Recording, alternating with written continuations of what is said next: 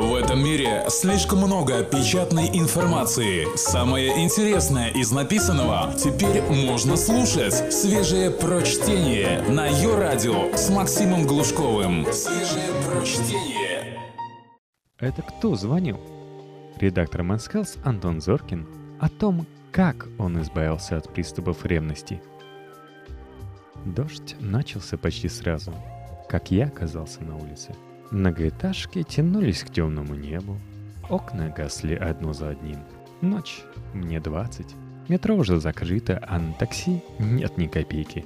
Где-то вверху над Петровским шоссе чертит линию самолет. Не помню. С чего тогда все началось? Да это не важно. Профессиональному ревнивцу не нужны веские причины. Беспричинная ревность? Тут я был чемпионом. Вспышка гнева, ухожу в ночь. Запомнил подругу, застывшую у плиты, и мою недоеденную котлету. Она остывает на тарелке. А еще ботинок наделся не сразу. Такие вещи, к несчастью, сбивают весь пафос. И начался дождь. Полил так, что у меня мгновенно промокли штаны и рубашка. Пойти назад и извиниться? Нет. Я забираюсь в домик на детской площадке и, смахнув со скамейки песок, устраиваюсь там до утра – Втайне немного горжусь собой. Я постоянно попадал в странные ситуации из ревности. Выдумал даже, что внутри меня склад с боеприпасами. В облупленном двухэтажном домике сложены патроны для посольного гранатомета AG-36. На улице лежат рядами зеленоватые ящики со снарядами от гаубицы М-30. Чуть подаль усатый лейтенант посадил сливолистную яблоню – а вот и кошка. Спит на некрашенном трансформаторе. Сам ты в это же время спокойно гуляешь в парке Царицына с подругой. И к девушке подходит мужчина, хочет познакомиться. Этого не видно снаружи, но температура на складе вдруг подскакивает до критических 270 градусов. Лейтенант вытирает пол со лба, хватает кошку, с тоской смотрит на яблоню и бежит привычным маршрутом к бомбоубежищу за холмом. «Ну что же ты? Прекрати!»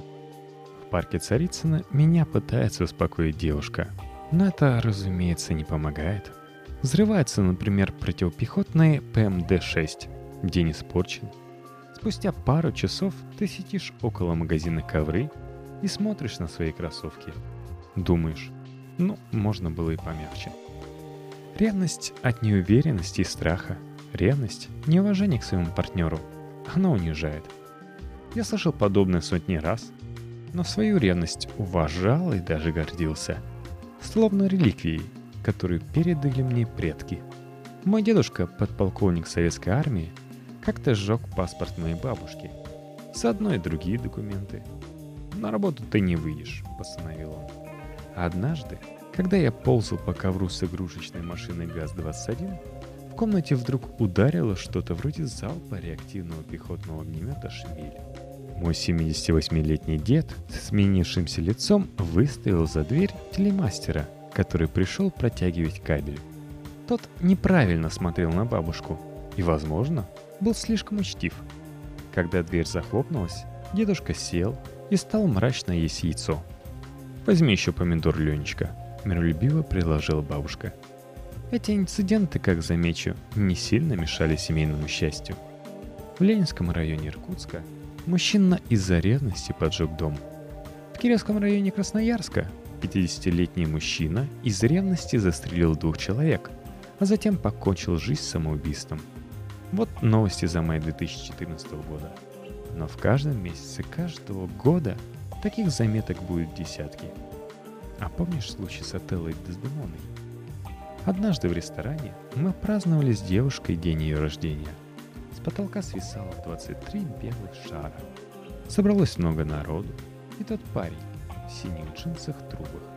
Он приобнял именинницу за талию и потянул танцевать.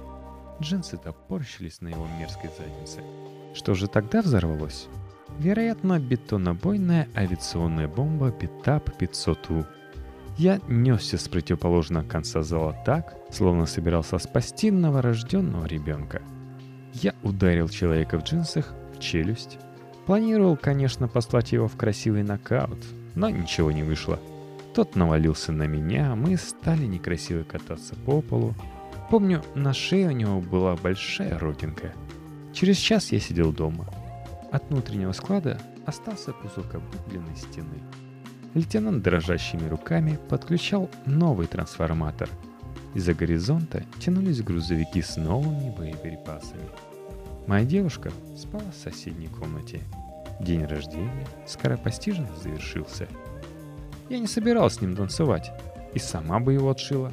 Нельзя было как-то спокойнее, сказала она перед тем, как захлопнуть дверь.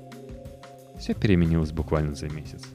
Мне исполнилось 26. Я уехал в электричке и читал дурацкий таблоид. Женщина усыновила свинью. Инопланетян видели под Нижним Новгородом. Киркоров опять же.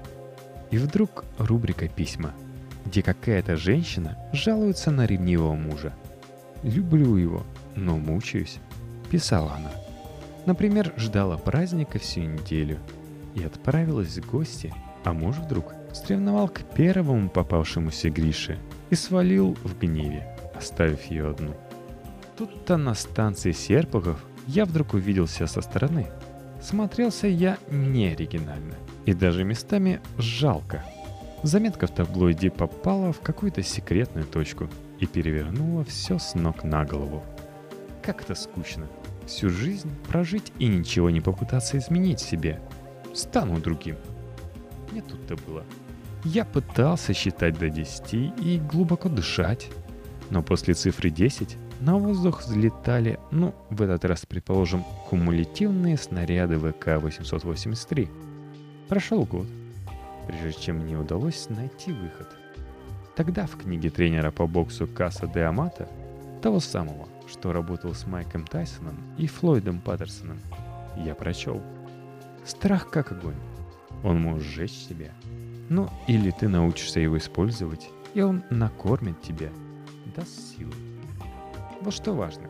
Температура внутри повышается, но ты не даешь пороху вспыхнуть и уничтожить тебя. Градус можно стравить, направив эту энергию по каким-нибудь новым трубам. За окном ночь, моя подруга задерживается уже часа на четыре. И тогда я стал мыть посуду.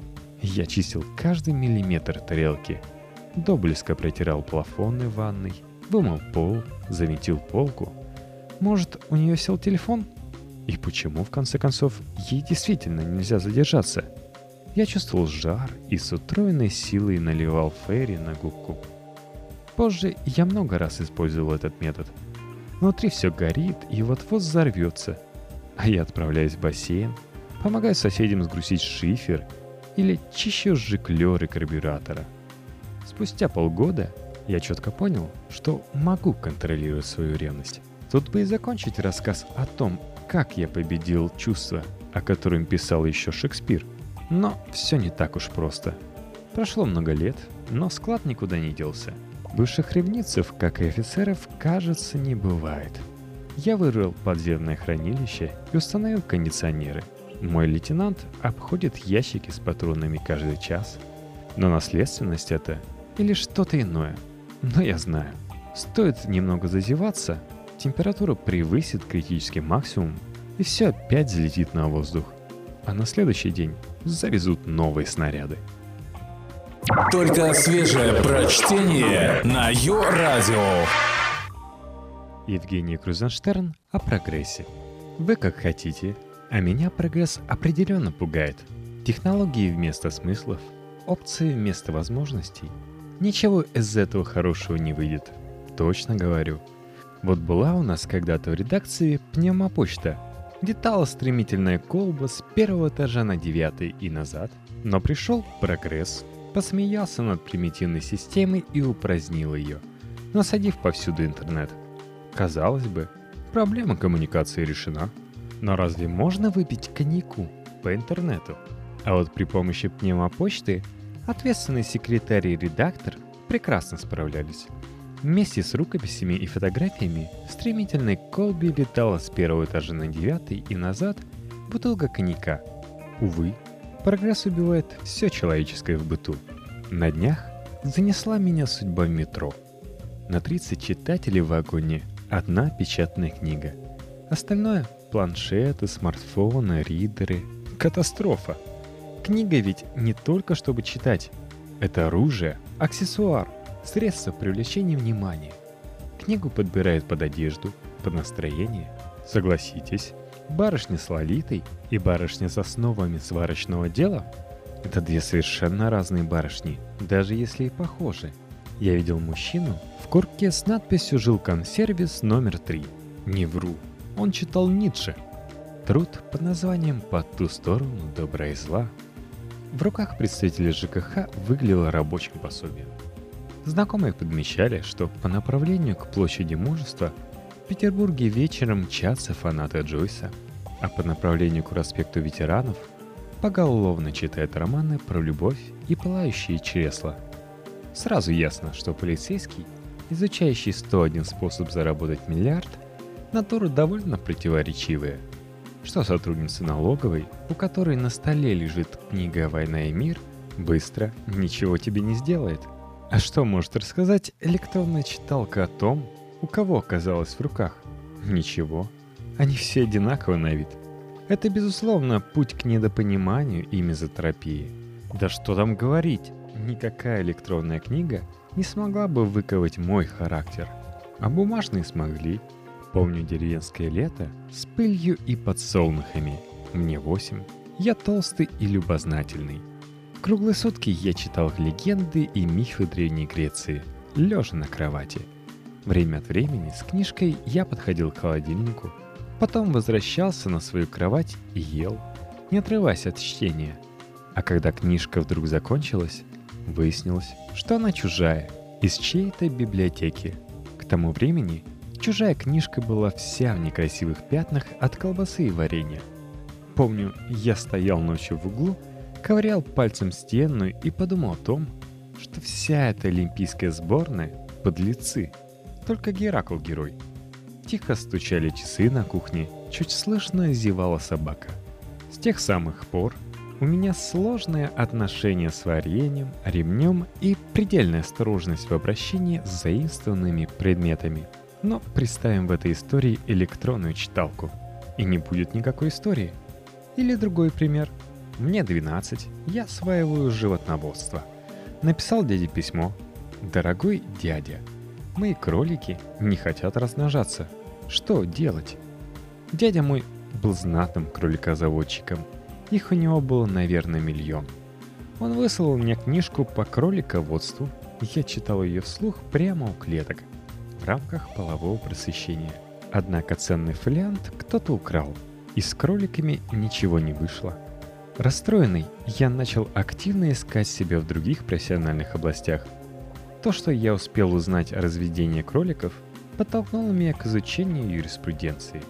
Пытаясь представить эту коллизию в современных условиях, и не могу.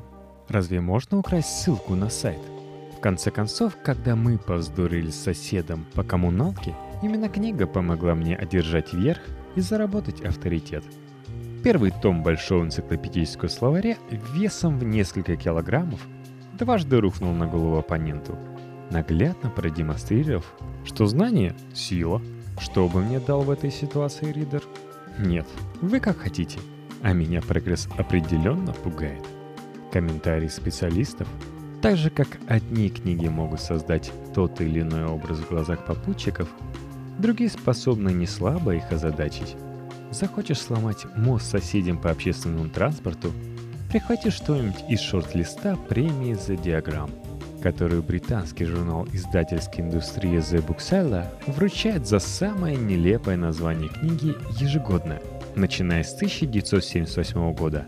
В прошлом году награду взял труд под названием «Как покакать на свидание» – «How to poo on a date» Ранее на премию номинировались такие книги, как «Метафизика бабуина», «Baboon Metaphysics», «Коллекционные ложки Третьего рейха», «Collectible Spoons of Third Reich», «Запоздалые размышления охотника на червей», «Afterthoughts of Form Hunter» и множество других. Забей в поисковик The Bookseller Diagram Prize, чтобы увидеть больше –